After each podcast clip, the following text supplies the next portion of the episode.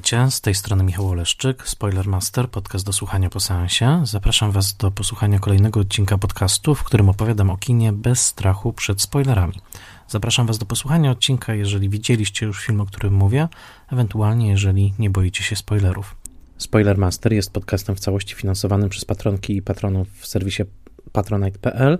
Jeżeli spodoba Wam się ten odcinek, zachęcam Was do zapoznania się z programami wsparcia. Spoilermaster jest i pozostanie podcastem darmowym w szerokim dostępie, a jego misją jest szerzenie wysokojakościowej wiedzy o kinie. Jeżeli zechcecie wesprzeć tę moją pracę, będę za to niesłychanie zobowiązany. Bardzo zobowiązany jestem moim wszystkim patronkom i patronom, a zwłaszcza patronkom i patronom imiennym. To znaczy Michałowi Hudolińskiemu ze strony Gotam w deszczu, Agnieszce Egeman, Odiemu Hendersonowi, Beacie Hołowni, Annie Jóźwiak, Tomaszowi Kopoczyńskiemu, Bartkowi Przybyszewskiemu, autorowi bloga Liczne Rany Kłute, na którym przeczytać można o kinie, komiksie, internecie i telewizji, Konradowi Słoce, Mateuszowi Stępniowi, Jerzemu Zawadzkiemu i Tomaszowi Mączce, autorom podcastu Let's Make Movies, prezentującego ciekawe analizy filmowe, blogowi Przygody Scenarzysty, prezentującego analizy scenariuszowe oraz Fundacji Wasowskich, dedykowanej ochronie spuścizny Jerzego Wasowskiego i wydającej książki Grzegorza Wasowskiego. Im wszystkim serdecznie dziękuję, a Was zapraszam już na nowy obecny odcinek, który jest inny od zwyczajnego odcinka Spoilermastera. Dzisiaj gość specjalny i temat specjalny przyzwyczaiłem Was do tego, że zazwyczaj omawiam poszczególne filmy i staram się omawiać je możliwie jak najgłębiej i jak najszerzej, sięgając po ich rozmaite konteksty powstania, ale dzisiaj nie będziemy rozmawiać o jednym filmie, tylko o zjawisku kulturowym. O zjawisku, jakim była kultura VHS, kaset wideo w Polsce lat 90. Aby zrozumieć Polskę lat 90. i szczególną rolę kaset wideo w tej dekadzie, trzeba też będzie sięgnąć do dekady lat 80. A zatem Opowiem Wam dzisiaj z pomocą wspaniałego gościa, o którym już za chwilę, o formacyjnym doświadczeniu mnie jako kinomana i myślę, że nie tylko moim doświadczeniu, mianowicie doświadczeniu oglądania filmów na kasetach pirackich, legalnych, kupionych, pożyczonych znalezionych i nagranych z telewizji.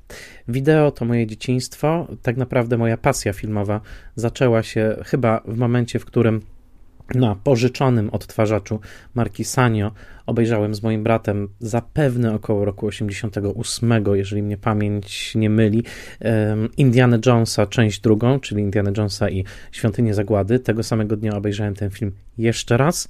No i gdzieś chyba to było ta e, ziarenko, z którego wyrosły późniejsze wszelkie działania okołofilmowe, w tym także ten podcast. Byłem namiętnym oglądaczem filmów, nagrywaczem filmów i mm, bardzo interesuje mnie to obecnie już po latach, kiedy w zasadzie kultura kasety wideo jest niemalże martwa. Jakie czynniki wpłynęły na to, że w Polsce lat 80. i 90. zachłysnęliśmy się filmami właśnie na taśmie VHS? Znakomitym przewodnikiem po tej kwestii okazał się dla mnie mój dobry kolega i znakomity krytyk filmowy Grzegorz Fortuna. Doktor Grzegorz Fortuna, który właśnie obronił niedawno pracę doktorską napisaną pod opieką profesora Krzysztofa Kornackiego na Uniwersytecie Gdańskim. Ta praca doktorska nosi tytuł Elektroniczny bandyta rynek wideo w Polsce okresu transformacji. Kiedy tylko dowiedziałem się, że praca jest gotowa i poznałem jej temat, poprosiłem Grzesia, żeby przesłał mi tą pracę, bo byłem bardzo ciekaw, co takiego napisał, co takiego odkrył. Praca jest rewelacją. Jest to 200-stronicowy, w zasadzie ponad 200-stronicowy, fantastyczny elaborat, a jednocześnie niemalże powieść, tak dobrze się to czyta, która dokładnie wyjaśnia źródła e, kultury wideo w latach 80. i 90., dostarcza pewnej historycznej narracji na temat tejże kultury, a także jest napisana z niezwykłą swadą i dowcipem. E, przy okazji Grzegorz wykonał bardzo dużo researchu bazowego, rozmawiał z wieloma właścicielami wypożyczalni, wypożyczalni Zebrał fantastyczne materiały prasowe. Jest to bomba, rewelacja. Bardzo życzę Grzegorzowi, żeby praca ta została wydana, a mnie zainspirowała do tego, żeby z Grzegorzem o tym porozmawiać i za chwilkę już usłyszycie jego głos i porozmawiamy z nim na temat właśnie kultury wideo. Przy okazji e, sięgnąłem sam do paru źródeł, niektóre z nich e, wskazał mi sam Grzegorz, niektóre znalazłem sam. W sieci jest oczywiście ogromna ilość materiałów i na YouTubie, i materiałów pisanych poświęconych poświęconych właśnie kulturze wideo w Polsce, temu fenomenowi masowego oglądania, przegrywania, pożyczania sobie i z wypożyczalni kaset wideo. I jest to studnia bez dna. Polecam Wam serdecznie, zwłaszcza jeden tekst, który odkryłem dzięki Grzegorzowi i który także przeczytałem dzięki niemu y, w całości. To jest tekst Bartłomieja Kluski, y, mianowicie tekst tekst z przeglądu archiwalnego Instytutu Pamięci Narodowej, rok 2016 tom 9. Y, to jest tekst pod tytułem Nie ma silnych, by to zlikwidować. Służba Bezpieczeństwa wobec wideorewolucji. Niesamowicie detaliczny tekst opisywany, w jaki sposób SB starało się walczyć bez żadnych szans powodzenia z tą eksplodującą rewolucją wolności w oglądaniu, jaką było wideo w Polsce lat 80. Polecam także tekst z The New York Timesa pod tytułem Who is still buying VHS tapes? To jest tekst z lutego 2021 roku. Polecam Wam także dokumentalny film pod tytułem Ostatni Blockbuster, The Last Blockbuster, który obecnie można wypożyczyć za 14,90 w Apple TV i obejrzeć sobie dokument o ostatniej wypożyczalni z sieci, która jeszcze w 2004 roku miała 9 tysięcy filii w Stanach Zjednoczonych, właśnie mowa o blockbusterze słynnym, a obecnie ma już tylko jedną filię w stanie Oregon i o tej jednej ostatniej filii, o takim ostatnim Mohikaninie właśnie wypożyczalni wideo opowiada ten film. Także serdecznie Wam to polecam e, i o innych źródłach wspomnimy już w rozmowie e, z Grzegorzem. Powiem, że e, praca Grzegorza pomogła mi uporządkować pewne fakty, już teraz lepiej rozumiem chronologię wydarzeń, czyli końcówka lat 70., rok 77, kiedy VHS, VHS w zasadzie zagnieździł się w Stanach Zjednoczonych, wcześniejsze próby takich systemów jak Cartridge Vision czy Umatic nie sprawdziły się aż tak dobrze. Po czym po tym amerykańskim boomie przychodzi pora na polski boom, którego początki sięgają początku lat 80. Porozmawiamy o tym bardzo dokładnie, ale które także są uzależnione od prawodawstwa, od tego w jaki sposób dystrybuowano filmy w mm, e, PRL-u, o tym także porozmawiamy i w jaki sposób całkowity monopol państwa był powoli przełamywany przez przedsiębiorców. E, zrozumiałem także dzięki tej pracy, o czym także za chwilę wspomniemy, jak dochodowym było biznesem założenie takiej wypożyczalni i w ogóle sprzedawanie kaset e, wideo. Mnóstwo ciekawych wyliczeń, które przytacza Grzegorz, jest dla mnie także bardzo e, fascynujące e, i o tym także wspomnimy. Chcę już teraz Was zabrać na podróż po historii VHS-u w Polsce z doktorem Grzegorzem Fortuną. Dodam że e, Grzegorz e, pracuje jako jeden z dwóch dyrektorów e, festiwalu Octopus wspólnie z Krystianem Kujdą. Przy, to jeden z moich ulubionych festiwali filmowych na świecie, o którym też często wspominam na Spoilermasterowym fanpage'u, a także jest filmoznawcą i również działa jako dystrybutor filmowy Velvet Spoon. Innymi słowy, mamy do czynienia z krytykiem, ale także przedsiębiorcą, dystrybutorem, prawdziwym pasjonatem e, kina, naprawdę jednym z najbardziej niezwykłych i zakochanych w kulturze filmowej ludzi, jakich znam, a zatem bardzo się cieszę, że dzisiaj e, będziecie mogli posłuchać o tym niebywałym fenomenie socjologicznym, psychologicznym e, i politycznym w pewnym sensie, jakim było masowe oglądanie VHS-ów w latach 80. i 90. Jest już ze mną mój gość, dr Grzegorz Fortuna, autor wspaniałej rozprawy, muszę to powiedzieć, Elektroniczny bandyta, rynek wideo w Polsce okresu transformacji. E, witaj Grzegorzu, Grzesiu. E, witaj serdecznie, ba bardzo dziękuję za, za zaproszenie i za bardzo miłe słowa. E, ja Tobie dziękuję naprawdę za wiele rzeczy. Jesteś wykładowcą Uniwersytetu Gdańskiego, jesteś dyrektorem programowym festiwalu Octopus, bardzo bliskiemu mojego sercu. E, także działasz na polu dystrybucji, o czym powiemy troszkę później. Natomiast e, przeczytałem Twoją rozprawę doktorską. Muszę powiedzieć z wypiekami na twarzy, bo trochę wyjaśniłeś mi moje dzieciństwo, wyjaśniłeś mi skąd się wzięły różne procesy, ekonomiczne, dystrybucyjne, które sprawiły, że moje dzieciństwo było spędzone w cieniu właśnie kasety wideo i wypożyczalni y, wideo, więc dziękuję, że troszeczkę mi właśnie oświetliłeś moje, moje dzieciństwo. Natomiast zanim e, zapytam Cię bliżej o, o samą treść rozprawy i o to, co odkryłeś tak naprawdę studiując kulturę wideo w Polsce, zapytam o taki twój impuls. Kiedy, kiedy jakby zamarzyłeś o tym, żeby właśnie napisać na ten temat i jak trochę wyglądała praca nad tą, nad tą rozprawą? E, ten pomysł się pojawił w mojej głowie, jak ja byłem jeszcze w liceum, i to był mniej więcej mo, mo, moment, że większość wypożyczalni w mojej okolicy się albo już zamknęła, albo powoli się za, e, zamykała, bo, bo po prostu internet stawał się coraz popularniejszy, też widzowie du, du, dużo chętniej korzystali z, z, z, z, płyt DVD, które zwykle kupowali na własność.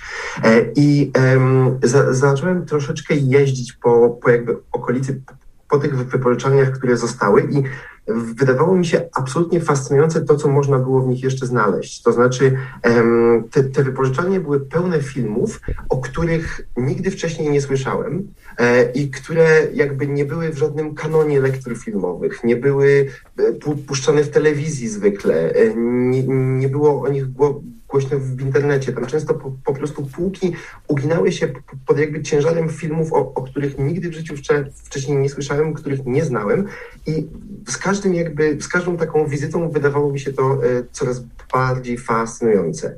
Mm, mniej więcej też w tym okresie Christian Kujda zaczął organizować w Gdańsku pokazy VHS Hell, gdzie pokazywał, e, pokazywał e, filmy z, z kaset wideo i do, do dzisiaj pokazuje. I jak przyszło do pisania pracy licencjackiej kilka lat później, to mi się wydawało, że ten temat jest taki niepoważny i że się jakby nie nadaje na, e, na poważną pracę naukową, ale mój promotor mnie wtedy prze, przekonał, że absolutnie nie mam racji, że, że to jest bardzo ciekawe i że jeszcze jest nieopisane. E, I napisałem na ten temat licencjat. Później, jak przyszło do pisania magisterki, to, to pisałem konkretnie o jednej e, filmie dystrybucyjnej, czyli o Elgazie i chciałem jakby to wszystko po, podsumować, e, podsumować wszystkie zebrane informacje i wszystkie mm, wiadomości, które gdzieś się po drodze udało zdobyć właśnie w pracy doktorskiej i zaprezentować taki możliwie najbardziej kompletny, jeśli jeśli to będzie dobre słowo, obraz właśnie polskiego rynku e, wideo, który e, z, każdym, z każdą kolejną wyprawą, z każdą kolejną wizytą w wypożyczalni i z każdym kolejnym przeczytanym tekstem czy prze, przeprowadzonym e, wywiadem wydawał mi się po prostu coraz bardziej fascynujący. No właśnie, bo w swojej rozprawie nie tylko sięgasz do źródeł, które już istniały spisane, ale co niesłychanie ciekawe, także przeprowadzasz pionierskie wywiady z licznymi przedsiębiorcami e, wideo, takich no, określę ogólnie, chodzi po prostu o właścicieli wypożyczalni i, e, i rozstawianych leżaków na różnych, e, na różnych giełdach, którzy sprzedawali pokątnie albo mniej pokątnie właśnie wideo, więc to jest ogromna wartość, bo też poznajemy nazwiska tych ludzi, nazwiska dużych graczy tego Tego, rynku. Na końcu Twojej pracy znajduje się nawet taki słowniczek firm i prawdziwych, i chyba też troszkę fikcyjnych, niektórych, e, które, które działały na tym rynku. To jest naprawdę bezcenne. Natomiast e, taki rys który z tego się wyłania bardzo interesująco, bo opowiadasz e, chronologicznie w zasadzie od początków wideo w Stanach Zjednoczonych, ale to, co mnie zainteresowało, to jest to, że bierzesz na warsztat lata 80. jako takie, jako dekadę i wskazujesz na pewną bardzo ważną zmianę w podejściu do dystrybucji filmów kinowych, która nastąpiła w latach 80., e, związana, e, ona była z przyczynami ekonomicznymi, politycznymi, e, mianowicie jakby wskazujesz na to, i to też dla naszych słuchaczy informacja, że w zasadzie od 56 roku do 89 o tym, jakie filmy funkcjonowały na ekranach polskich kin decydowała tak zwana Rada Repertuarowa, która była raczej, nazwijmy to, inteligencko-arthouse'owa i wybierała filmy niesłychanie ambitne. I to, co ty mi uświadomiłeś, nie wiedziałem tego wcześniej, to jest to, że Rada Repertuarowa nie zebrała się ani razu od roku 81 wzwyż. Innymi słowy, to już nie ta Rada miała wpływ na to, co w latach 80. oglądaliśmy na ekranach kin, tylko no, rozpoczął się pewien nowy prąd. I powiedz, na czym ten prąd dystrybucji kinowej w Polsce w latach 80. polegał? Tak, to jest bardzo, bardzo interesujące i wydaje mi się, że też tłumaczy popularność e, kina gatunkowego w Polsce w latach 80., dlatego że, że rzeczywiście w takim powszechnym e, rozumieniu zwykle się myśli, że, mm, że filmy jakby do polskich kin wybierała cenzura i że jakby to cenzura odpowiadała za to, jaki film będzie w kinach wyświetlany, a jaki zostanie skreślony i odłożony na, na półkę. Tymczasem zanim te filmy trafiły do cenzorów, to trafiały właśnie e, tak jak wspomniałeś, do Rady Repertuarowej, która składała się właśnie ze spe specjalistów raczej wychowanych na, na kinie inteligenckim, a, artystycznym, takich jak na przykład e, Jerzy Płażewski. I jest ta, taki artykuł Jerzego Płażewskiego właśnie o tym, jak zmienił się re, repertuar, w którym on, on pisze z pewną zrozumiałą goryczą, że właśnie po wprowadzeniu stanu wojennego absolutnie nigdy już go nie poproszono o opiniowanie e, filmów i wybierano je jakby kompletnie bez konsultacji z krytykami i e, ze specjalistami, którzy by bywali na e, międzynarodowych festiwalach. I wydaje mi się, że mm, to jest związane poniekąd z tym, jak wy wyglądała też sytuacja jeszcze pod koniec lat 70.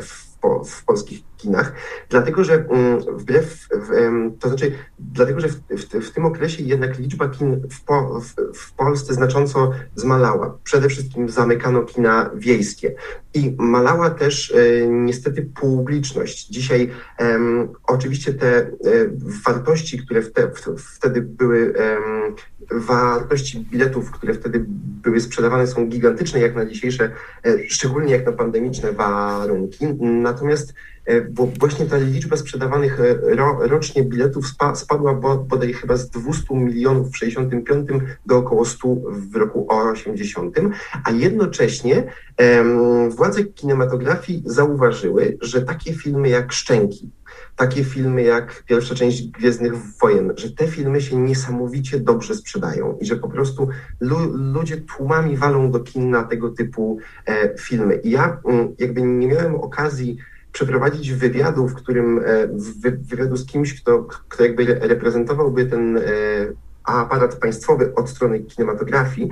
Natomiast e, wyraźnie wydaje się, że ta decyzja jakby braku konsultacji z, Radą Repertuarową w latach 80. wynika z tego, że zaczął się kryzys ekonomiczny, zaczęły się prze, przewroty po, polityczne, Solidarność, stan wojenny, wszystkie te problemy polityczne, które, y, które miały miejsce na początku dekady lat 80. E, I władze chyba po prostu musiały wyjść z założenia, że zamiast sprowadzać filmy Felliniego, Bergmana, e, dużo sensowniej będzie sprowadzić po prostu dobre kino rozrywkowe, które z jednej strony pomoże jakby zasypać ten deficyt bu budżetowy w kinematografii, a z, z, drugiej strony pozwoli też odciągnąć trochę widzów od tego, co e, dzieje się w kraju pod, pod względem politycznym i społecznym. I mm, tutaj oczywiście Gwiezdne Wojny, Indiana Jones, E.T. to są te filmy, które były jakby na czele tej takiej nieformalnej reformy kinematografii, ale wydaje mi się, że filmem, który jednak odegrał największą rolę i który stał się w, po, w Polsce takim absolutnie wyjątkowym, jakby fascynującym fe, fe, fenomenem jest Wejście Smoka mhm. z Bruce'em Lee czyli de facto film niskobudżetowy, który wszedł e, do kin w, Stanu, w Stanach Zjednoczonych w latach 70. i po dziewięciu latach w 82 roku pojawił się w polskich kinach e, i zebrał taką widownię, która no, nawet Patrykowi Wedze by imponowała, bo ze, zebrał 17 milionów widzów e, w polskich kinach. Później na, na fali jego popularności pojawiło się pojawił się też klasztor Shaolin, który ze, ze, ze, zebrał kolejne 12 milionów e, widzów i ten wynik e, wejścia Smoka do dzisiaj jest szóstym najlepszym wynikiem w historii polskiego box office'u wszechczasów. I ten film wy, wywołał też gigantyczną reakcję społeczeństwa, taką bardzo z ducha amerykańską. To znaczy e, widzowie byli w tym filmie zakochani, zapisywali się na karate, kupowali stroje, podobne e, do tych, które nosił Bruce Lee. Kupowali plakaty z Bruce'em Lee. E, drukowane były ta, też ta, takie bro, broszurki, które jakby uczyły e, tego, kto je czytał, kilku podstawowych kopniaków w karate i w, w kung fu i to, to też się, się, się świetnie sprzedawało, więc w kraju, w którym jakby, który funkcjonował według zasad państwa komunistycznego, jakby gospodarki centralnie sterowanej, mieliśmy do czynienia z takim fenomenem całkowicie kapitalistycznym, nazwijmy to. I ten film tak naprawdę wydaje mi się, że był takim fenomenem właśnie największym, co przejawia się też chociażby w powstaniu Franka Kimono, który był jakby żartobliwą odpowiedzią na fenomen Bruce Lee, ale przejawia się też w polskiej kinematografii, chociażby w filmie Karate po polsku e, Wojciecha Wójcika, który początkowo był planowany jako bardziej taki western e, pod tytułem Drzazgi, a potem zespół filmowy zdecydował, żeby przemianować go na karate po polsku właśnie ze względów takich stricte marketingowych. I wydaje mi się, że tego typu sukcesy właśnie filmów takich jak, jak ten zwróciły też uwagę władz na to, to znaczy z jednej strony zwróciły uwagę władz na to, że z ich perspektywy dużo sensowniej jest sprowadzać filmy rozrywkowe, które po pierwsze się zwrócą, po drugie będą e, działały mm, trochę jak takie wa valium społeczne, a z drugiej strony też przygotował niejako widzów pod to, e, czego mieli doświadczyć już za chwilę wraz z kasetami wideo, dlatego że jeśli ktoś obejrzał już e, Wejście Smoka i Klasztor Shaolin, to wiadomo było, że chce, będzie chciał obejrzeć tego typu filmów więcej. Tak, bo to jest bardzo ciekawe. No te liczby, które przytaczasz są rzeczywiście niesamowite. Tych prawie 18 milionów widzów na e, e, wejściu Smoka to wynik, którego mógłby pozazdrościć nie tylko Patryk Wega, ale nawet Wojciech Smarzowski, bo to tak mniej więcej prawie, prawie 4 razy Kler, tak byśmy to mogli przetłumaczyć. Są to wyniki tak chyba już nie do odtworzenia, już nawet pomijam pandemię, ale naprawdę nie wiem, jaki to musiałby być film, żeby w obecnych warunkach pewnej nadpodaży tylu widzów do kina przyciągnął, ale mm, to jest też y, to taka osobista nuta, y, bo oczywiście co chwilkę, kiedy czytałem twoją y, rozprawę, dzwoneczki mi dzwoniły różnych osobistych wspomnień. I pamiętam, że mój brat, który notabene to takie dziwne zrządzenie losu, my nagrywamy ten odcinek 10 marca 2021 jeden. Dzisiaj są dokładnie 45 urodziny mojego brata, którego pozdrawiam i który y, chodził namiętnie, pamiętam, on jest 6 lat starszy ode mnie, chodził namiętnie na klasztor Shaolin. Myślę, że był na nim 5 czy 6 razy. Ja dokładnie pamiętam te jego wizyty i on wtedy też sobie kupił właśnie strój, odpowiedni ćwiczył, nie wiem, czy to było karate, czy judo, w każdym razie ćwiczył też sztuki walki y, i, i pamiętam tę gorączkę właśnie tego chodzenia na klasztor Shaolin.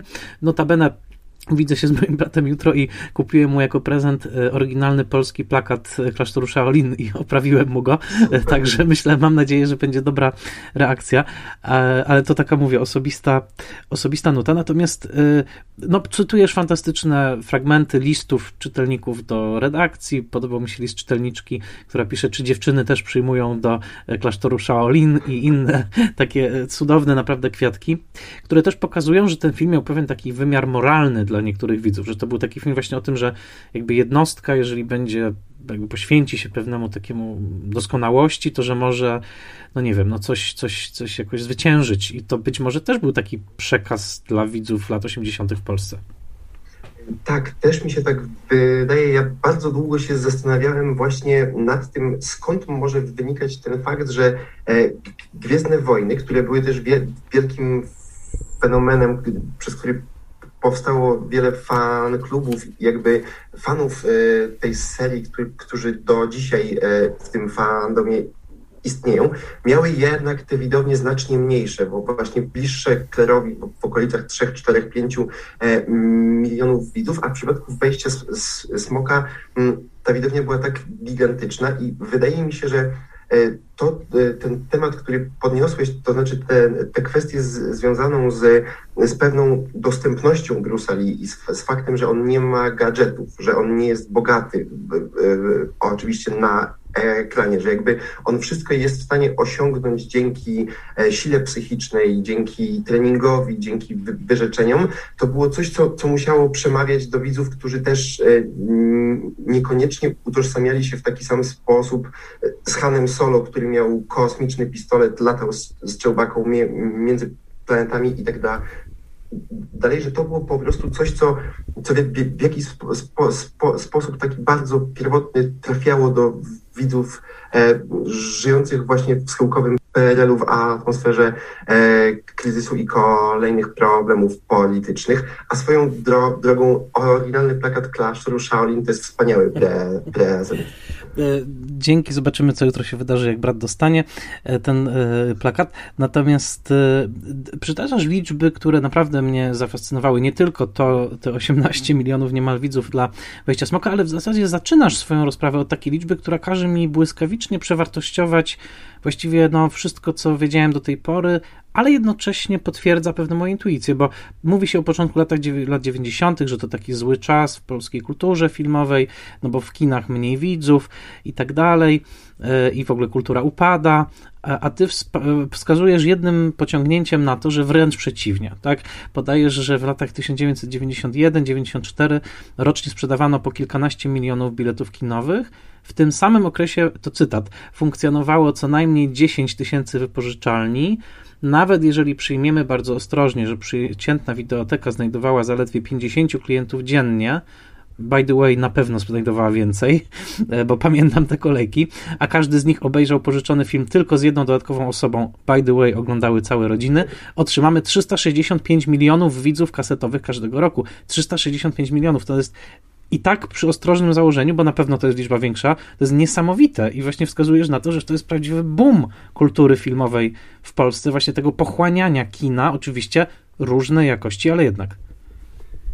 Zdecydowanie tak. Mi się zawsze właśnie wydawało, że pe pewnym problemem e, badania polskiej kinematografii jest jakby nieco nadmierne skupienie się na samym kinie dla, dlatego, że za, zawsze pisze się o filmie przez pryzmat kina i przez pryzmat wyników e, jakby widowni i tego, co, co do tych kin wchodziło. Jeśli spojrzymy przez ten pryzmat, który jakby jest w pełni uzasadniony w kontekście lat 60., 70., 50. i też e, ostatniej de dekady na przykład, to rzeczywiście można dojść do wniosku, że było tragicznie, bo mm, tych widzów w, na początku lat 90. w niektórych latach było właśnie po 10-13 e, milionów. Kina po prostu za zamykano masowo, zamykano po kilka kin dziennie tuż po e, przemianie ustrojowej, zamieniano je na magazyny, wyburzano e, i co gorsza, polska kinematografia była bardzo niedofinansowana, co też, też doskonale widać po tych, po tych um, filmach, które powstawały właśnie w okolicach przełomów w 90, 91, drugim czy trzecim roku. Natomiast ja mam właśnie wrażenie, że um, cała ta kultura filmowa praktycznie przeniosła się do, e, do wypożyczalni i że ci widzowie, którzy, którym właśnie zamknięto kino, którzy e, nie, niekoniecznie chcieli iść do kina, gdzie też repertuar był bardzo początkowo taki, można powiedzieć, chaotyczny i frenetyczny, bo jeśli się przejrzy, co wchodziło do kin na przykład w roku 90, to znajdziemy tam i pierwsze nowe filmy amerykańskie i na przykład reedycję Winetu z lektorem która wydaje się jakby kompletnie absurdalnym pomysłem na wprowadzenie tego do kin 30 lat po pre, premierze w dodatku w wersji z lektorem. I um, wydaje mi się, że dlatego właśnie skupienie na kinie jest tutaj w kontekście tej epoki pewnym błędem, bo ta epoka no, no, cechowała się gigantycznym wzrostem popularności kaset wideo i też na, na, na tych kasetach wprowadzono naprawdę gigantyczne liczby, gigantyczną liczbę filmów. Początkowo jeszcze w latach 80. głównie nielegalnie i to też był bardzo ciekawy proces, w którym pozyskiwano zwykle jakoś te filmy z zagranicy lub z telewizji satelitarnych, tłumaczono często półprofesjonalnie, potem czytał to lektor, często zupełnie nieprofesjonalnie, e, aż do lat 90., gdzie na rynek weszły już te takie pierwsze, e, pierwsze duże firmy dystrybucyjne, które e, natychmiast zyskały gigantyczną popularność właśnie ze, ze względu na to, że mm, że kino nie oferowało alternatywy i że by, byli po, po prostu pierwszymi na e, rynku. I mimo tego, że wprowadzali często, często e, filmy zupełnie absurdalne i takie mm, z dzisiejszej perspektywy kompletnie bezwartościowe pod względem jakby jakości, bo to było często tanie kino gatunkowe z Filipin, jakieś tanie włoskie filmy erotyczne sprzed 20 lat, to te filmy się po prostu wy, wypożyczały, bo to było coś, czego widzowie wcześniej nie widzieli, a, a skoro nie mieli też porównania, to tr trudno im było ocenić do końca e, jakość. E, I ten fe, fenomen VHS-ów w Polsce w tym okresie że, rzeczywiście był gigantyczny. Mnie aż zszokowały porównania z, z, z raportów obop z, z, tego okresu, z których wy, wynika, że w Polsce, że w, w Polsce jakby było w pewnym momencie więcej magnetowidów na tysiąc mieszkańców niż w Austrii, niż we Włoszech, niż we Fra Francji, już o innych e, krajach e, postkomunistycznych nie wspominając. I szokująca jest też liczba wypożyczalni, bo e, bodaj do 1992 roku Komitet Kinematografii wydał 33 200 pozwoleń na otworzenie w własnej wypożyczalni. Oczywiście nie, nie wszystkie one po, poskutkowały realnie istniejącymi wypożyczalniami, ale nawet jeśli przyjmiemy, że ich było 10 czy 15 tysięcy, to i tak to jest sytuacja, w której właściwie każda większa wieś ma swoją wypożyczalnię, a w miastach y, było ich często po kilkaset. To, to, naprawdę jest niebywałe i też pamiętam, teraz nie pamiętam dokładnie, ale jest tam jedna z takich um, statystyk też dotyczących Związku Radzieckiego. W każdym razie też, że chyba jakby, nie, nie, nie chcę teraz skłamać, że w Polsce było więcej magnetofidów niż w Związku Radzieckim, coś, tak? Według danych OBOP-u i wcześniejszych danych e, z ekranu w Polsce było więcej magnetowidów niż w całym Związku Radzieckim już na początku lat 90. No właśnie, to jest niesamowite, bo to pokazuje, znaczy to jest ta nasza chyba siła. Z jednej strony taki duży głód, prawda, tego zachodu, ale też chyba po prostu głód jakiejś wolności wyboru. Tak sobie myślę, chcemy się powiedzieć prawie na przekór tej Radzie Repertuarowej, że ludzie po prostu wybrali to, co bardziej by woleli oglądać to swo e, swoją drogą, ale rysujesz taką ciekawą, także to jest jakiś fenomen absolutny ten polski jest takie, takie zachłyśnięcie się tym, tymi ruchomymi obrazami, no chyba dzięki któremu też teraz tutaj siedzimy i o tym rozmawiamy, tak? Już w trochę innym cyfrowym, cyfrowym świecie. Natomiast bardzo też, znaczy po pierwsze, rysujesz taką fajną e, chronologię wydarzeń, to znaczy pokazujesz jakby no gdzieś tam z jednej strony stan wojenny, e, później e, kluczowe zmiany w prawodawstwie, 16 lipca 87 roku, zlikwidowanie, to jest nowa ustawa o kinematografii, likwiduje monopol monopol państwowy na produkcję filmów, wskazuje, że na ustawę Wilczka uwalniającą przedsiębiorczość w Polsce, rok 88, wskazuje rzeczywiście na cały kryzys ekonomiczny lat 80., no i domykasz swoją opowieść taką symboliczną datą 4 lutego 1994 roku, e, czyli nowa, prawa, nowa ustawa o prawie autorskim, która, że tak powiem, utrudniła pewne, pewne e, e, radości tego, tego rynku, ale oczywiście z kolei okazała się bardzo dobra dla dla, twórców w Polsce. No i po, powiem tak, zaczęła proces cywilizowania pewnych, pewnych procesów. Ale gdybyś powiedział jeszcze o tych latach 80., bo tu rysuje się fascynujący taki pejzaż trochę właśnie takiego zdobywania bardzo kosztownego sprzętu w Peweksach, kin objazdowych, które pokazywały, kin, wideo objazdowych, które pokazywały filmy z bagażników samochodowych, a wszystkiemu temu patronuje z jednej strony opozycja polityczna antykomunistyczna, a z drugiej strony pornografia. może zacznijmy od tej pornografii, która była, jak rozumiem, jednym z bardziej soczystych owoców do zerwania w tym całym ogrodzie. E, tak, to jest bardzo ciekawy e, te temat i wydaje mi się, że ba bardzo ciekawy aspekt tej, tej, tej rewolucji wideo, dlatego że e, tak jak wspomniałeś, starałem się przedstawić jakby dwie strony pewnego spektrum, czyli z jednej strony właśnie dokumentalne filmy opozycyjne dystrybuowane przez skoczków, którzy roznosili je po parafiach, z drugiej strony porno, czyli jakby coś zupełnie, zupełnie odmiennego i, i dużo bardziej zakazanego. E, ta, ta, ta kwestia pornografii w Polsce jest bardzo ciekawa, dlatego że de, facto do końca lat 80. pornografia była w Polsce zakazana i jakby teoretycznie jakakolwiek dystrybucja, rozpowszechnianie, sprzedawanie, wszystko to mogło poskutkować poważnym, e, poważnymi konsekwencjami pra, prawnymi. W praktyce z tego paragrafu prawie nigdy nikogo nie skazywano, natomiast ta pornografia zaczęła się właśnie przedostawać do Polski wraz e, z kasetami i nawet w, mm, w polskiej kronice filmowej w odcinku poświęconym kasetom jest taki fragment, gdzie lektor jest jakby zainscenizowana scenka, gdzie dwóch starszych panów pije wódkę i ogląda film pornograficzny i lektor takim karcącym głosem sugeruje, że to jest objaw impotencji. E, dodam, że film, e, ta kronika, obejrzałem ją dzięki Tobie, jest e, do obejrzenia na stronie repozytorium cyfrowego Filmoteki Narodowej. Wystarczy wpisać chyba wideo, ile się nie mylę.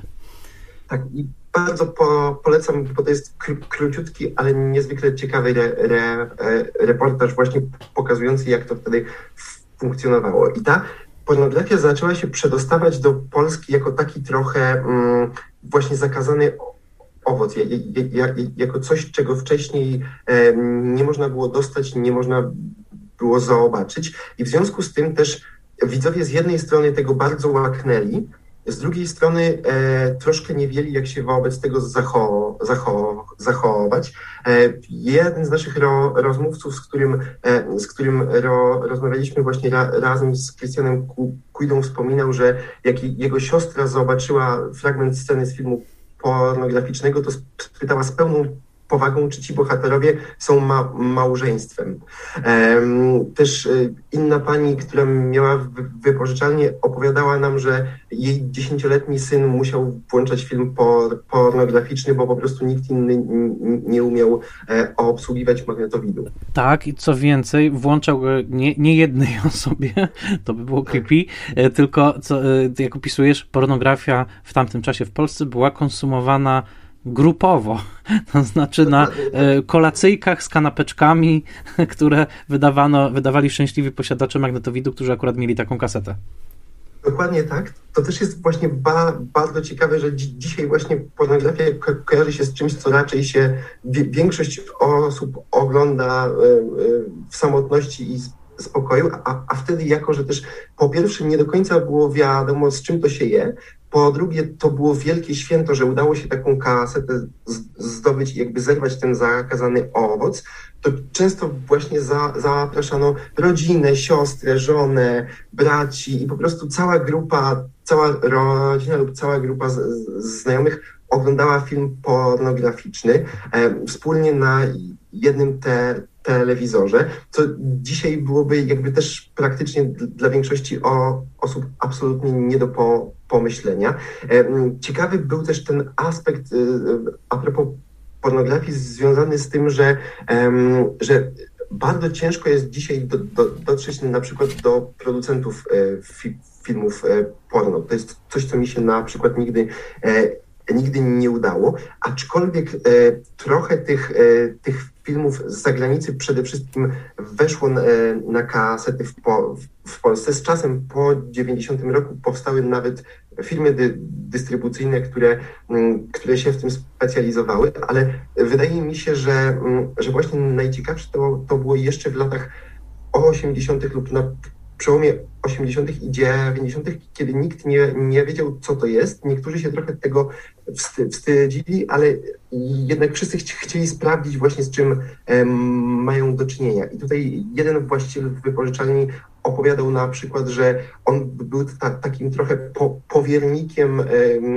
powiernikiem e, e, gustów e, całego, całej okolicy, że wiedział, jakie pornosy wypożyczać prokuratorowi, który do niego przychodził, jakie sędziemu, a jakie biskupowi, który też go odwiedzał. I, i że jakby to wszystko, wszystko zostawało poniekąd u, niego jako wiedza na temat gustów klientów. Inny z, ko, z kolei właściciel wy, wy, wypożyczalni, który prowadził wypożyczalnię w bardzo małym miasteczku, e, w takim raczej katolickim e, e, rejonie Polski, wspominał, że kupił kilkadziesiąt filmów e, porno i zaczął dostawać pogróżki. E, I pokazywał mi nawet list z tymi pogróżkami, który zaczynał się od e, czterech najdziwniej połączonych słów, czyli nie wiem, czy powinienem to mówić na antenie, Szczęść, bo Boże, ty synu. E, I, da, i, I dalej ciągnęła się lista obelg wobec niego w związku z tym, że, e, że, mm, że wypożycza tego typu e, filmy. Więc to podejście było bardzo ciekawe, bardzo zróżnicowane regionalnie. Te filmy często też wyświetlano e, publicznie i to właśnie był też ten aspekt jeszcze w latach 80., który może być jeszcze bardziej zaskakujący niż całe rodziny przed telewizorem z filmem porno, czyli mm, publiczne pokazy mocnych filmów erotycznych, takich jak Sal, czyli 100, 120 dni Sodomy, Caligula czy Historia O, które po prostu pokazywano w centrach studenckich dla 200, 300, 500 widzów naraz na telewizorach, podczas gdy lektor czytał e, dialogi e, na żywo i na żywo je tłumaczył. Widzimy kawałeczek pokazu bondowskiego tego rodzaju w ostatniej rodzinie Jana Matuszyńskiego, o czym też piszesz. Natomiast e, naprawdę dużo bym dał, żeby zobaczyć, jaka atmosfera panowała na pokazie tego rodzaju. Zwłaszcza w takiego filmu jak Salo, który dodajmy jest raczej filmem antyerotycznym. Znaczy nie, nie wiem, kto, kto po pokazie tego filmu miałby ochotę na seks, ale to już e, zostawmy to. No, natomiast, aha. Jeszcze a propos y, właśnie tego, jak, jak działało to y, w Polsce, to bardzo cie, ciekawy przykład przynosi Estonia. E, to jest jakby przykład nie, nie, nie związany z samymi kasetami wideo, ale z erotyką i po, pornografią już jak na, najbardziej, dlatego że bodaj w 1987 roku w Estonii w państwowej te, te, telewizji wyświetlono Emanuel. I to był, jak wiemy, na dzisiejsze sta standardy ten film jest delikatny. Jest w zasadzie prawie że PG-13. Ale jak na tamte standardy to była dość o, ostra erotyka i czytałem je, jeden tekst na temat tego fenomenu. Ponoć ulice się wyludniły w większych mia miastach i co ciekawe, to znaczy ponoć z danych sta statystycznych na temat urodzeń wynika, że 9 miesięcy później był pewien chwilowy wzrost. Dzie dzieci Emanuel. Tak, y, no, trzeba by przebadać, czy po tej serii, o której też piszesz, o której nie wiedziałem w telewizji polskiej, takich filmów prowokujących, to chyba na krawędzi, czy na granicy, tak to się nazywało? Na granicy, tak. Na granicy, e, e, czy też wtedy może był jakiś pik, bo mm, to, to też jest ciekawe swoją drogą, że tutaj też moim zdaniem się ujawniają już takie rozwarstwienia właśnie klasowe pomiędzy centrum i peryferią, bo tutaj peryferyjni widzowie, właśnie widzowie z prowincji bardzo bronili bronili po, pomysłu pokazywania w telewizji tych filmów na, na przekór warszawskim krytykom, którzy bardzo się y, troskali o moralność ludu. Lud mówił, że tak powiem, łapy precz, tak? My też to chcemy tak, oglądać. Wy jeździcie sobie po festiwalach i to widzicie, a my też chcemy to zobaczyć. I to też jest fascynujący wątek, o którym wspomniałeś e, wcześniej, że jakby publiczność się w pewnym sensie e, wyemancypowała.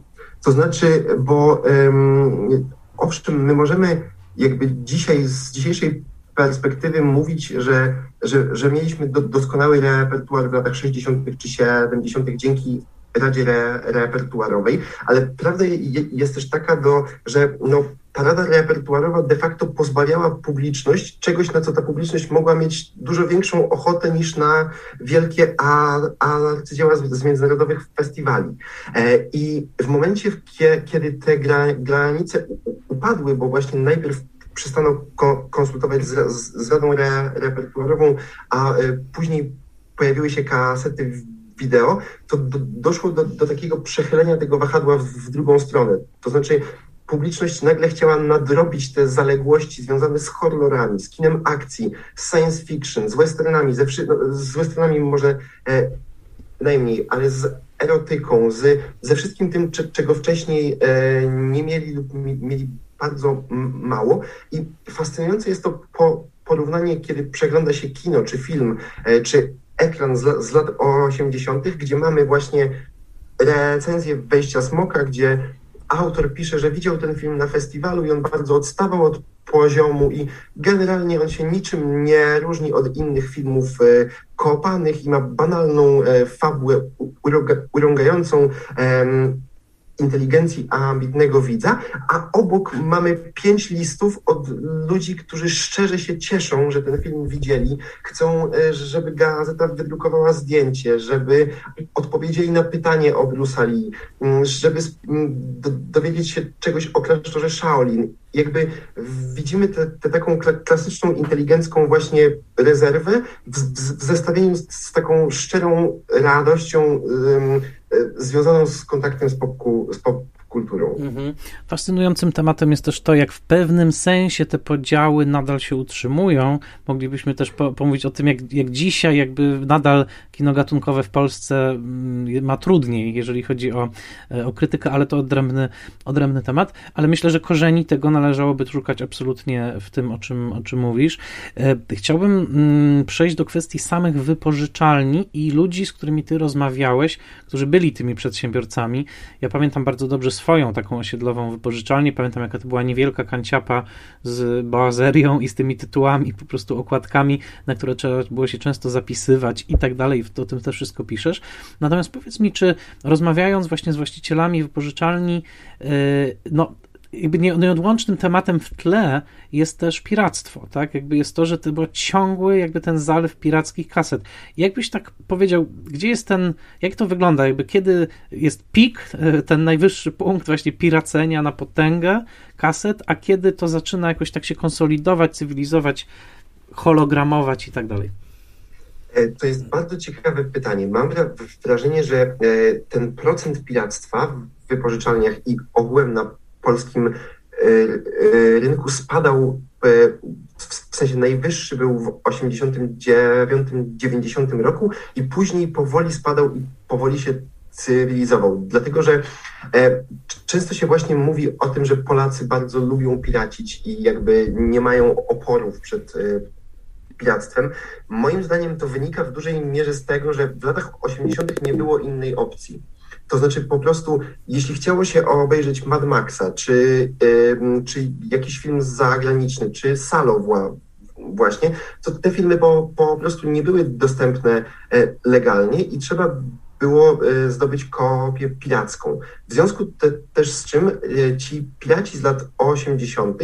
byli traktowani jakby jako dobrodzieje, byli traktowani jak ktoś, kto dostarcza nam ro, rozrywkę i pozwala nam obejrzeć filmy, których nie ma w kinach i nie ma e, na legalnych wydaniach kasetowych. I dlatego też bardzo trudno było przekonać społeczeństwo, że jednak piractwo nie jest ok, e, że jednak powinno się wy, wypożyczać, kupować kasety licencjonowane, bo ktoś za, za, za ten film zapłacił i jakby i należy to uszanować. I tak naprawdę praktycznie każda wypożyczalnia w Polsce zaczynała od repertuaru kombinowanego.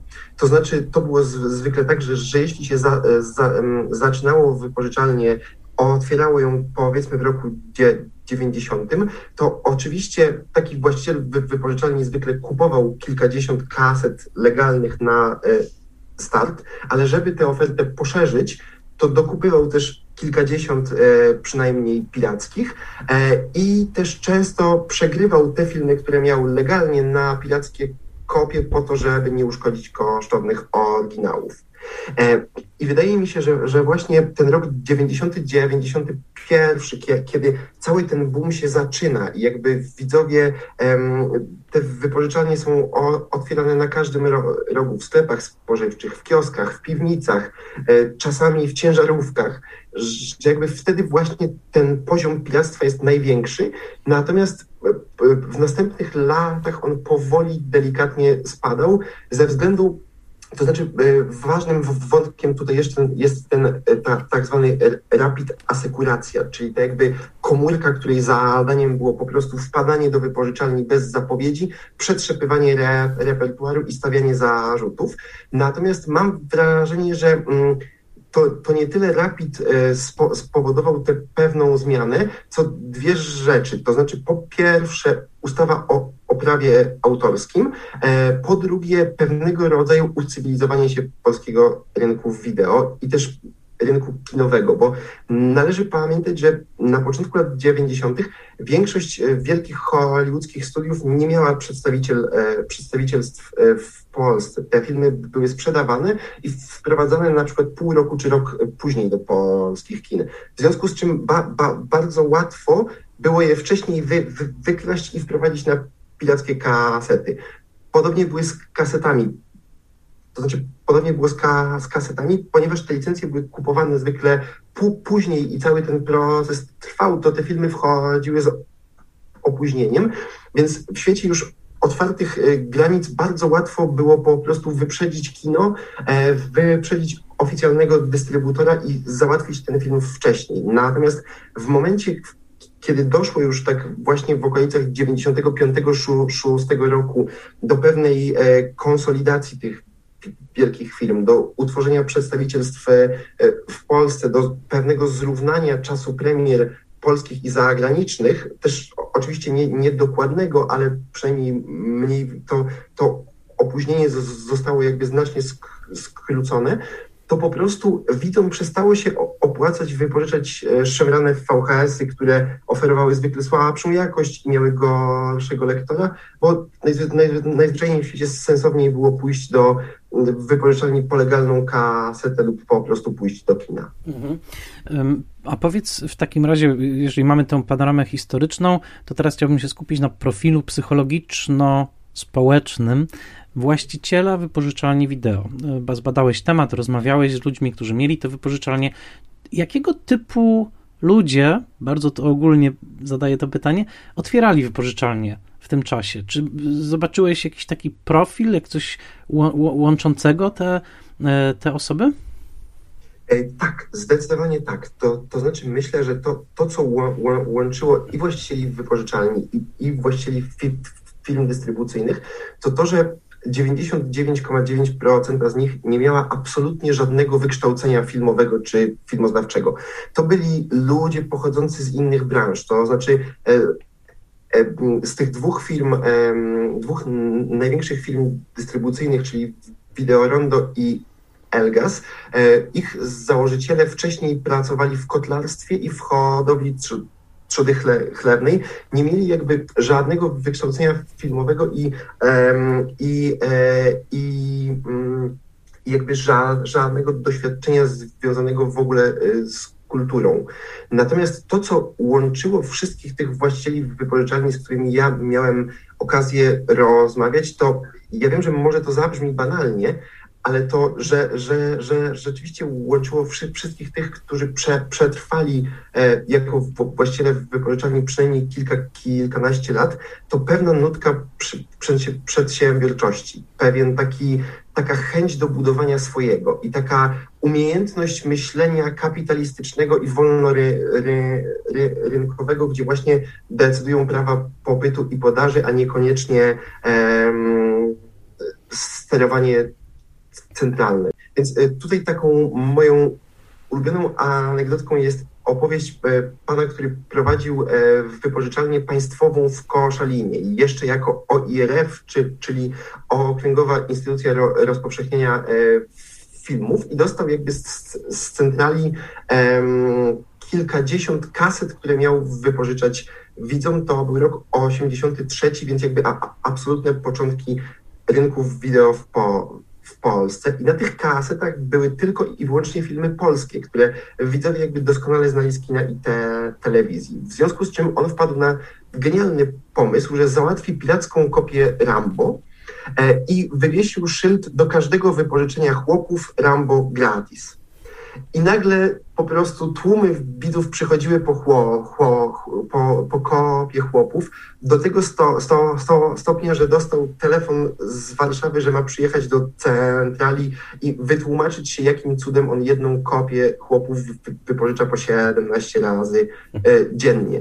I ten człowiek, który jakby już w, w tym 83 czy 4 roku wykazał się bardzo takim komercyjnym i jakby kapitalistycznym pomysłem, ostatecznie prowadził 21 wypożyczalni w Koszalinie i okolicach. Mm, więc jakby wydaje mi się, że ta właśnie taka e, nutka prze, przedsiębiorczości, pewien dryg do tego, żeby kombinować, jak zarobić więcej, jak znaleźć więcej klientów, to był ten absolutnie najważniejszy komponent. Mhm. To, to też jest fascynujące, bo y, mam wrażenie, że to trochę tak jak z założycielami wielkich wytwórni filmowych w Stanach, prawda? Przecież y, też oni nie mieli backgroundu filmowego. Myślę Dokładnie. głównie o tych producentach pochodzenia żydowskiego, właśnie z, z, naszych stron, tutaj z tych części świata, którzy zakładali te biznesy po prostu wiedzeni jakimś takim przedsiębiorczym, że tak powiem, węchem. A mm, powiedz mi, czy w takim razie wśród, bo, bo y, dla mnie ostatnio, jak, często sobie przeglądam stare, mam kilka takich starych katalogów kaset wideo z lat 90.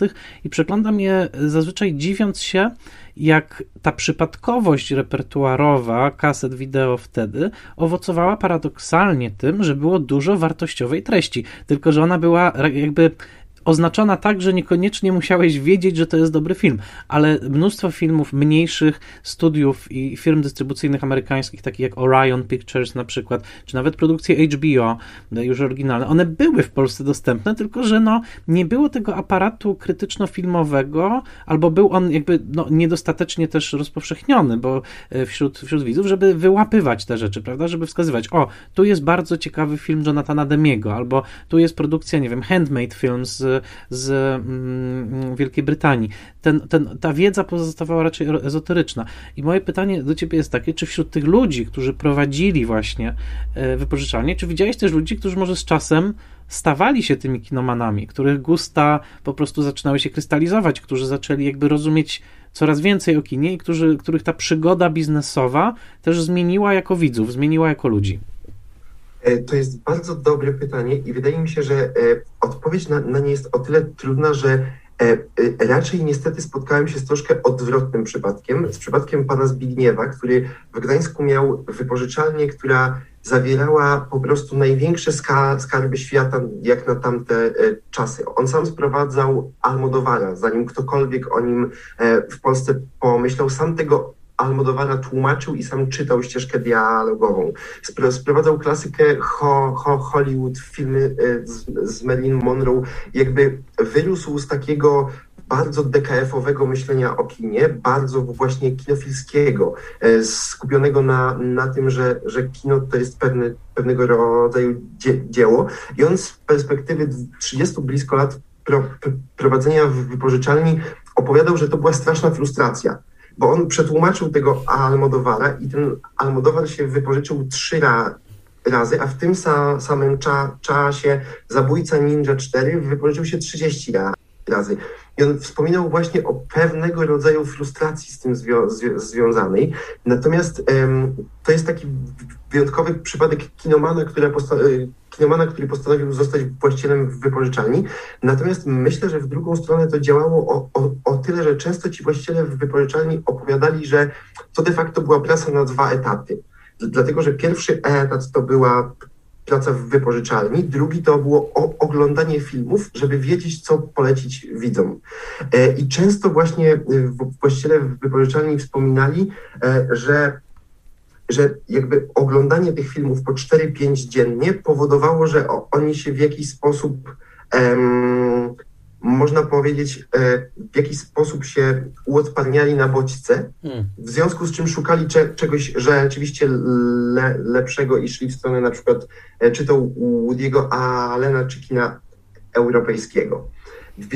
Więc ta, takie zjawiska te, też były, natomiast wydaje mi się, że często ten handlowy aspekt dość mocno przytłaczał e, te, te kwestie kinofilską, bo jednak w Polsce nie było ni niestety takich wypożyczalni specjalistycznych jak w Stanach, gdzie na przykład mielibyśmy wypożyczalnie tylko z arthouse'em, tylko z dokumentami, e, czy na przykład tylko z z horrorami, tylko wszystkie te wypożyczalnie dążyły do posiadania możliwie jakby najszerszego portfolio, jeśli chodzi o mm, repertuar, a ci właściciele wypożyczalni też bardzo szybko się uczyli, że oni nie mogą tych filmów za bardzo analizować, bo muszą wiedzieć, jak je sprzedać w ciągu dwóch minut rozmowy z klientem. I że jeśli klient chce mm, no, nowego filmu, w którym jest trochę nagości, to to i to muszą im e, podać. Jeśli chce kino e, kopane, to jest cała półka podpisana karate, gdzie można te filmy znaleźć i tak dalej. To jest właśnie ten aspekt, którego jakoś mi brakuje, bo pamiętam te rozmowy, chociaż dosyć szybko ja sobie jakąś taką świadomość wyrobiłem, więc wiedziałem, czego mniej więcej szukam, ale jednak to były takie rozmowy trochę jak w warzywniaku, właśnie co by pan tutaj polecił i tutaj właśnie były te polecenia. A powiedz mi, mm, jakie były największe hity polskiego rynku wideo, łącząc legalne i pirackie, takie tytuły, które no, po prostu były największymi hitami tego, tego rynku? E, to mm, to jest bardzo ciekawe, bo to też zupełnie inaczej wyglądało w latach 80. i inaczej w, la, w latach 90. W, w latach 80. to na pewno byłby komando z Arnoldem Schwarzeneggerem. Na pewno to byłby Cobra z Sylwestrem Stallonem. E, wszystkie akademie policyjne zdecydowanie też i e, wszystkie filmy, które w jakiś sposób przypominały wejście smoka. To znaczy, jako że tym jedynym często przed podjęciem decyzji na bazarze, czy w takiej jakby nielegalnej wypożyczalni jedynym tym tekstem reklamowym, z którym miał kontakt Wiz, był tytuł, to jeśli ten tytuł e, brzmiał, że tak powiem, azjatycko e, i sugerował kino kopane, to film się doskonale sprzedawał, bo widzowie myśleli, że, e, że że ten film e, będzie miał coś wspólnego z, z, z wejściem Smoka. I takim hiciorem, który e, dla mnie jest bardzo ciekawym przy, przypadkiem i który był jakby symptomatyczny dla polskiego rynku wideo, jest film Paco Maszyna Śmierci. To jest film z 86 roku i, i to jest włoska podróbka Terminatora, która weszła na nasze e, kasety tylko i wyłącznie nielegalnie. W sensie była przemycana z Wielkiej Brytanii, była przemycana ze Stanów i z, z Niemiec i chyba z Rosji. I z każdego, jakby z każdego z tych źródeł miała um, inny tytuł i inny tytuł polski w efekcie, bo ten film wszedł jako atomowy cyborg. Ten film wszedł jako paką maszyna śmierci, wszedł też jako, e, jako ręce ze stali, jeśli do, dobrze pamiętam. I mm, wszystkie te trzy tytuły sugerowały coś podobnego do e, Terminatora, który pod koniec lat 80. jako elektroniczny morderca był niezwykle po, po, popularny, w związku z czym ten film się wypożyczał niesamowicie i jakby nie ma żadnych badań, które potwierdziłyby y, te przypuszczenia, bo, bo to była piracka dystrybucja, to było kopiowane po garażach prywatnych mie mieszkaniach, ale zaryzykowałbym, zaryzykowałbym tezę, że on miał w Polsce milionową widownię minimum. E, co ciekawe, my, myśmy na Oktopusie gościli reżysera tego filmu, Sergia Martina i opowiedzieliśmy mu o tym, a on wspomniał, że o Boże, ten film się nie sprzedał ani w Stanach, ani we Włoszech, a tu się okazuje, że w Polsce był jakby gigantycznym hitem i ja nawet o tym nie wiem, bo po prostu nikt tej licencji nie wykupił. I chyba jego konto też o tym nie wie. Tak, tak. Myślę, że niestety ani jego konto, ani jego producent też o tym nie wiedzą. Takim, y, natomiast jeśli chodzi już o lata 90., to to mm, z każdym rokiem się jakby coraz bardziej standaryzowało. Jakby były takie fenomeny, które były stricte polskie i dość specyficzne. Na przykład na początku lat 90. każdy film z Rutgerem Hauerem e, był przebojem każdy, czy to był poszukiwany żywy lub martwy, e, czy, czy, czy na, nawet niektóre jego wczesne filmy e, holenderskie Pola Verhoevena to, to były wielkie przeboje. Takim przebojem dość zaskakującym był też film e, Konsul z Piotrem Frączewskim, który był bodaj pierwszym polskim filmem wydanym na wideo przez wideo rondo i, i stał się przebojem. Natomiast z każdym rokiem po, potem mam wrażenie, że to się coraz bardziej sta, standaryzowało i jakby upodobniało do rynku amerykańskiego ze względu też na, na to, że um, coraz częściej to były wielkie filmy z, z wielkimi licencjami e, i z dużymi kampaniami reklamowymi, więc takie filmy jak Park Jurajski, e, jak e, Robin Hood Książę Zło, Złodziei czy Bodyguard e, stawały się oczywiście gigantycznymi prze, mhm. przebojami w pierwszej połowie lat 90. Mm, oczywiście dzisiaj nie powiemy o wszystkim, bo otwierasz tą y, rozprawą naprawdę niesamowite też fale nostalgii we mnie, więc po, powoli kończąc rozmowę, ale jednak e, chcę zapytać no, o bardzo ważną rzecz, mianowicie o taki, no tak jak jest w piosence Video Killed the Radio Star, to jakby co, what killed video in Poland? Kiedy, kiedy był ten moment początku końca? W tym roku, a propos rocznic, dokładnie mija 20 lat, bo w roku 2001 po raz pierwszy miałem w ręku płytę DVD i po raz pierwszy włożyłem ją do e, odtwarzacza. To był film Bullet Petera Yatesa, to 20 lat temu. E, no oferta Warnera, bo wtedy tylko Warner sprzedawał w Empikach jakieś 15 tytułów. E, no dobrze, więc czy to DVD zabiło wideo? Pamiętam taki był artykuł w piśmie Empire, Die Video Die, DVD. Czy to były telewizje kablowe? Co zabiło wideo w Polsce i gdzie byś upatrywał początek końca kasety? Ja myślę, że, y, że, że tak powiem, tych zabójców wideo było kilku i każdy jakby mu przyłożył z trochę innej, y, innej y, strony. Taki pier, pierwszy niewielki kryzys przyszedł już w 1993 roku, kiedy się okazało, że rynek po prostu nie jest w stanie udźwignąć tych dziesiątek tysięcy wypożyczalni. I, i to był taki moment, że ci właśnie właściciele wypożyczalni, którzy zakładali firmy bardzo małe, słabo reklamowane, które były gdzieś właśnie pokątnie, gdzieś w cukierni czy w sklepie, musieli raczej z tego rezygnować, bo pojawiały się większe po prostu salony wideo le, lepiej wyposażone i um, dużo bardziej zachęcające y, klientów, ale te wideoteki, które przetrwały ten pie, pierwszy kryzys, do końca lat 90. mogły spokojnie, e, bez pro, problemu działać. Później wydaje mi się, że właśnie tak w roku 2003-2004 upatrywałbym takiego dru drugiego strzału e, związanego właśnie ze wzrostem popularności e, kaset, e, e płyt DVD i to też był e, taki moment, w którym te płyty DVD zaczynały się pokazywać nawet, e, nawet w czasopismach jako dodatki. Kosztowały często już nie po 100 zł, tylko po 23, 30, więc zaczynało to być dużo bardziej dostępne dla, e, dla widzów.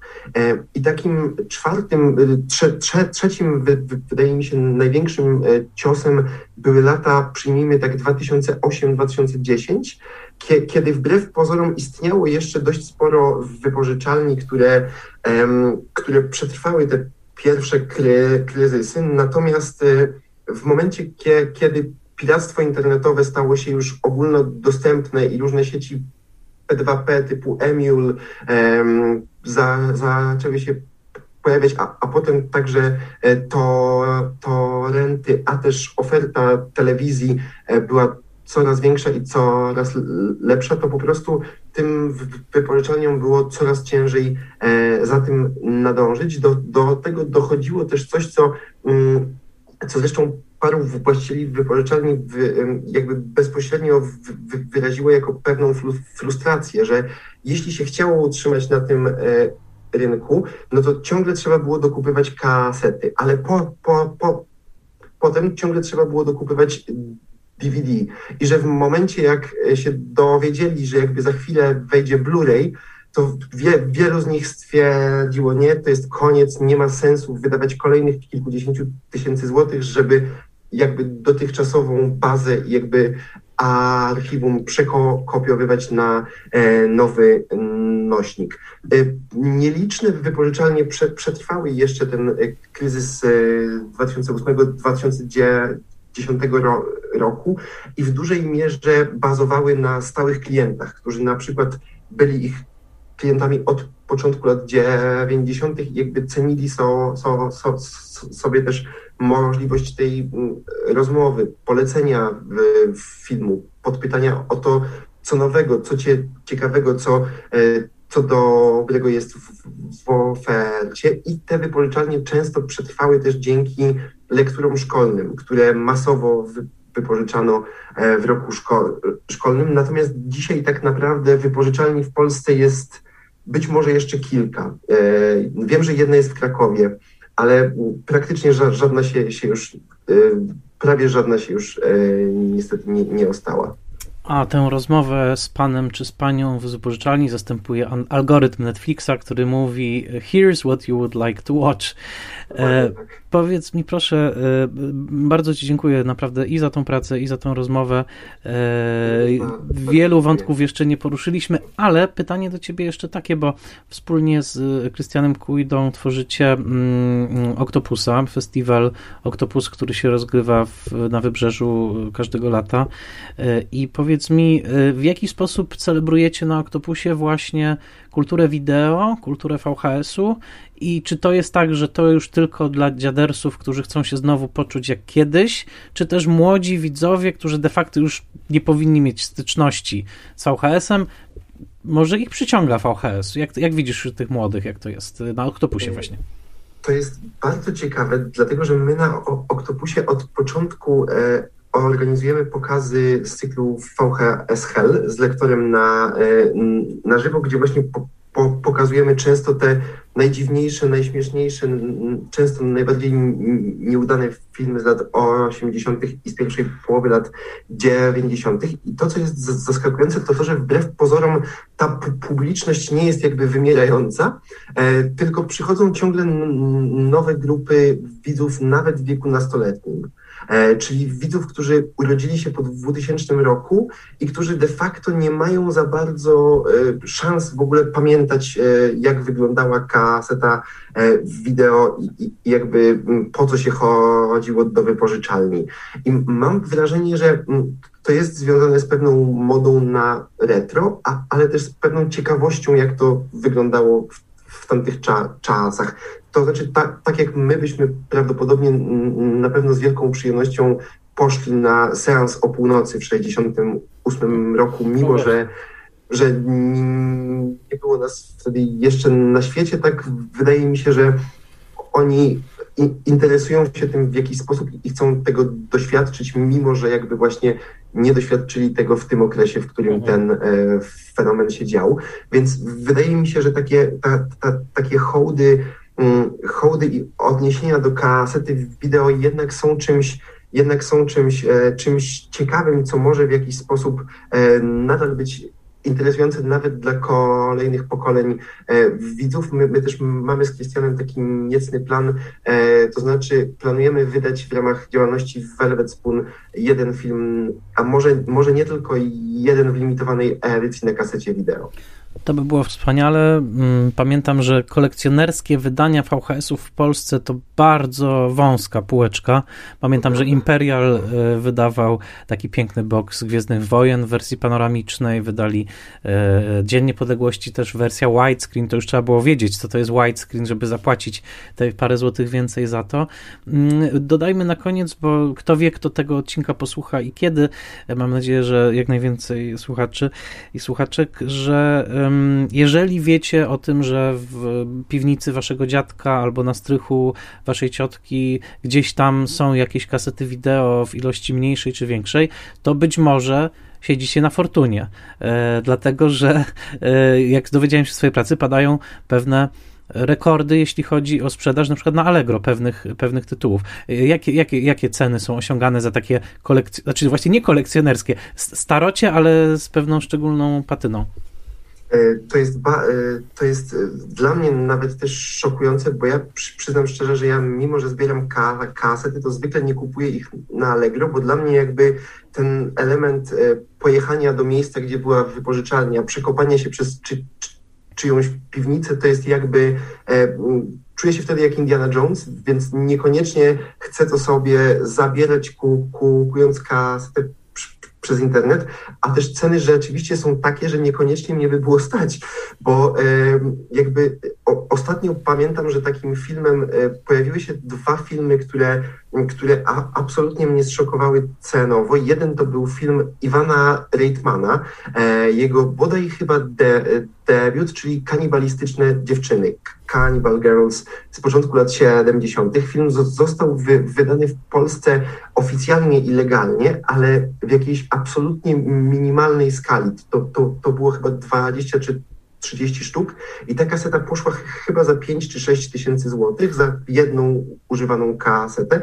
Podobną, em, po, podobną kwotę osiągnął też film Tromy, film Tromy pod tytułem Klątwa kan kanibali konfederatów.